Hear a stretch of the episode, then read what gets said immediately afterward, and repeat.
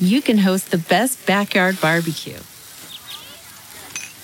When you find a professional on Angie to make your backyard the best around. Connect with skilled professionals to get all your home projects done well. Inside to outside, repairs to renovations. Get started on the Angie app or visit Angie.com today. You can do this when you Angie that. Okay, it's time to commit. 2024 is the year for prioritizing yourself. Begin your new smile journey with Byte, and you could start seeing results in just two to three weeks. Just order your at home impression kit today for only $14.95 at Byte.com. Byte clear aligners are doctor directed and delivered to your door. Treatment costs thousands less than braces. Plus, they offer financing options, accept eligible insurance, and you can pay with your HSA FSA. Get 80% off your impression kit when you use code WONDERY at Byte.com. That's B-Y-T-E dot com. Start your confidence journey today with Byte. Welcome to the Refresh from Insider, presented by Webex by Cisco. I'm Rebeca Ibarra. And I'm Dave Smith. It's Tuesday, June 7th, and we're bringing you real time news, fresh like live radio, but on demand like podcasts. Here's the latest. Actor Matthew McConaughey appeared at the White House today to talk about the shooting in Uvalde, Texas. McConaughey was born in Uvalde and said he's spent considerable time there since the shooting. After noting that he himself is a responsible gun owner, he called on politicians to put aside their differences and just pass sensible gun reform. Find a middle, middle ground, the place where most of us Americans live anyway, especially on this issue. The Justice Department has issued another round of even more serious charges against several senior members of the Proud Boys and the far right group's former leader, Enrique Tarrio. Prosecutors accuse them of seditious conspiracy. There's new evidence, including text messages detailing their plans to intimidate lawmakers from certifying the 2020 election. When you're the Top Gun, everyone wants a piece. The family of the author whose article Top Guns inspired the original 1986 movie is suing Paramount Pictures. They say the studio failed to reacquire the rights of the article and that Paramount finished filming Top Gun Maverick after the family reclaimed the copyright in 2020. The sequel was supposed to come out in 2019 but was delayed multiple times because of the pandemic. Stocks had a pretty good day today. The major indexes each gained nearly 1%. Not so lucky were retail stocks after Target issued a warning about its profits this quarter. Its shares closed down more than 2%. Walmart, Amazon, and Home Depot also lost ground.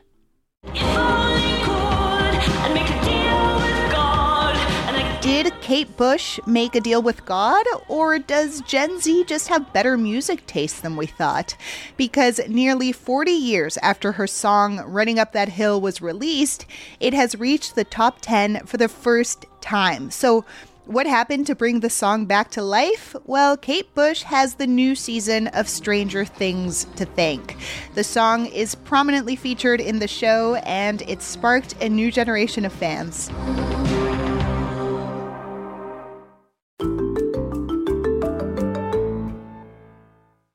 Be sure to leave a rating and review for the refresh wherever you listen to podcasts. It helps others discover the show. Coming up, we talk to Rebecca Knight about Slack splaining and why work messaging apps are both a blessing and a curse. The changing world of hybrid work offers new possibilities. Webex enables them with an open platform and many integrated partners like Notion, Uniphore, and SalesLoft. Powerful partnerships power hybrid work. Visit apphub.webex.com. Webex, working for everyone. Voters are heading to the polls in seven states today for primary elections. In California, the LA mayor's race pits billionaire Rick Caruso against Representative Karen Bass. In Iowa, 89 year old Senator Chuck Grassley faces little opposition in his bid for a sixth term. Meanwhile, all eyes will be on House races in Montana, New Jersey, Iowa, and California because they could shape the midterm elections in November. Europe is basically telling Apple to zap its Lightning port. The EU has agreed that all phones, tablets, and cameras must have a single charging port, specifically USB Type C, by 2024. This is a huge blow to Apple, which makes a ton of money off its Lightning connectors. Apple may circumvent this ruling, though. It's been rumored that future iPhones will have no port at all and only be charged wirelessly women in Finland are learning defense tactics in case Russia invades. They're being taught how to use guns, how to extinguish fires, and how to provide first aid. Reuters says 500 women are on an official wait list to learn these skills. Last month, Finland applied to be a NATO member.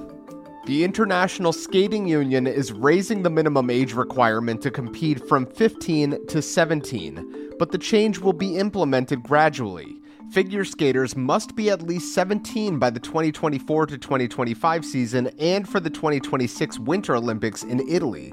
The union says it's an important measure to protect the physical, mental, and emotional well being of skaters. Michigan State Police have the warrants they need to seize voting equipment and election related records. That's according to Reuters.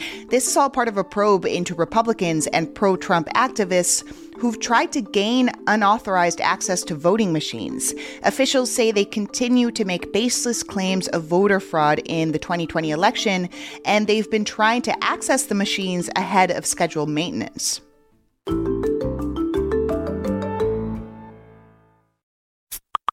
You know that sound if you use Slack. It probably haunts your dreams. Work messaging apps like Slack can get exhausting, and Insider's Rebecca Knight says that's because we feel the need to overcompensate when chatting with coworkers virtually. She calls this Slack splaining, and she's here to talk about it. Thanks so much for joining us, Rebecca. Dave, always a pleasure, but I take issue with that. That little knocking sound does not haunt my nightmares. It, it, it appears in my loveliest daydreams. It's like a little woodland creature saying, Hi there, hi, someone wants to talk. It's like a little hug from a coworker being like, hey, or a little a little nudge. Yeah. So first, Rebecca, can you explain to our listeners what Slack splaining is and if you use it? Yes, I use it a lot, probably too much. But slacksplaining is when you are overwriting messages with overheated punctuation, two or three exclamation points, a question mark, exclamation point, uh, abundant emoji, and also maybe multiple sentences that probably don't quite need to be there. So that is what slacksplaining is. And so, why do we feel the need to slacksplain though? So the reason we're doing this is because we're not in person. If you and I were together in the same room, we'd be chatting and we'd be smiling at each other. We'd be nodding. We might move a little closer to each other when the other was making an important point. Uh, we can't do that over Slack and email and text. And so we feel the need to replicate what we'd be doing in real life in our digital communications. And so, what does this do to our mental health? Is this more negative? It, it's sort of it's a little bit of both i would say. The idea right. is that it is taxing to have to do this to have to say particularly if you are talking to a colleague and giving some negative feedback or feedback that could be construed negatively and to have mm. to say but i don't want this to necessarily ruin your day or hey i'm checking up on that project that we're both working on. How are you doing? But you don't want to seem like you're nagging your colleague. So it is it's tiring. It's exhausting to have to think how will the other person perceive this message. Whereas in real life, you would just say, oh, hey, how's the Johnson Project coming? And it wouldn't be any big deal. So that's what's tiring about it. But some experts actually say that Slack splaining is important and even useful. So why is that? Exactly. For for exactly the reasons that you pinpointed is that it is showing another level of care and empathy and wanting to make sure that the other person knows you care about them and that you you are trying to make sure you're coming across in the way you want to come across. I myself favor the little winky face guy because I too am a little sarcastic and direct and so I want to make sure that oh but we're both in on this joke together. We we know what we're talking about here. And so that the, the, the fact that I do that and you do that and so many other people do it too, it is showing that we are having empathy for our message. We're being mindful, we're being sensitive about how it's coming across. So, Rebecca, the bottom line here how do we effectively use Slack without getting burnt out with all of this? Like, how do we win Slack? So I think that the experts we talked to, they talked about the sweet spot of communicating over Slack and email. And so they said it's at the intersection of empathy and authenticity. So being considerate to your team members, trying to think about their feelings of how your message is going to come across, while also staying mostly true to yourself. Because if you lean too far in either direction, you are going to increase your risk of burnout and exhaustion and disengagement for yourself, but also for your team. Rebecca, it is always a pleasure. So much fun. Exclamation point, exclamation point. Smiley face. I love it. Rebecca Knight is a senior correspondent at Insider covering careers in the workplace. Make sure to follow The Refresh from Insider on Apple Podcasts, Spotify, or wherever you listen to podcasts. And please leave a rating and review, it helps other people discover the show. You can also just tell your smart speaker to play the Refresh from Insider podcast. I'm Dave Smith. And I'm Rebeca Ibarra. Talk to you soon.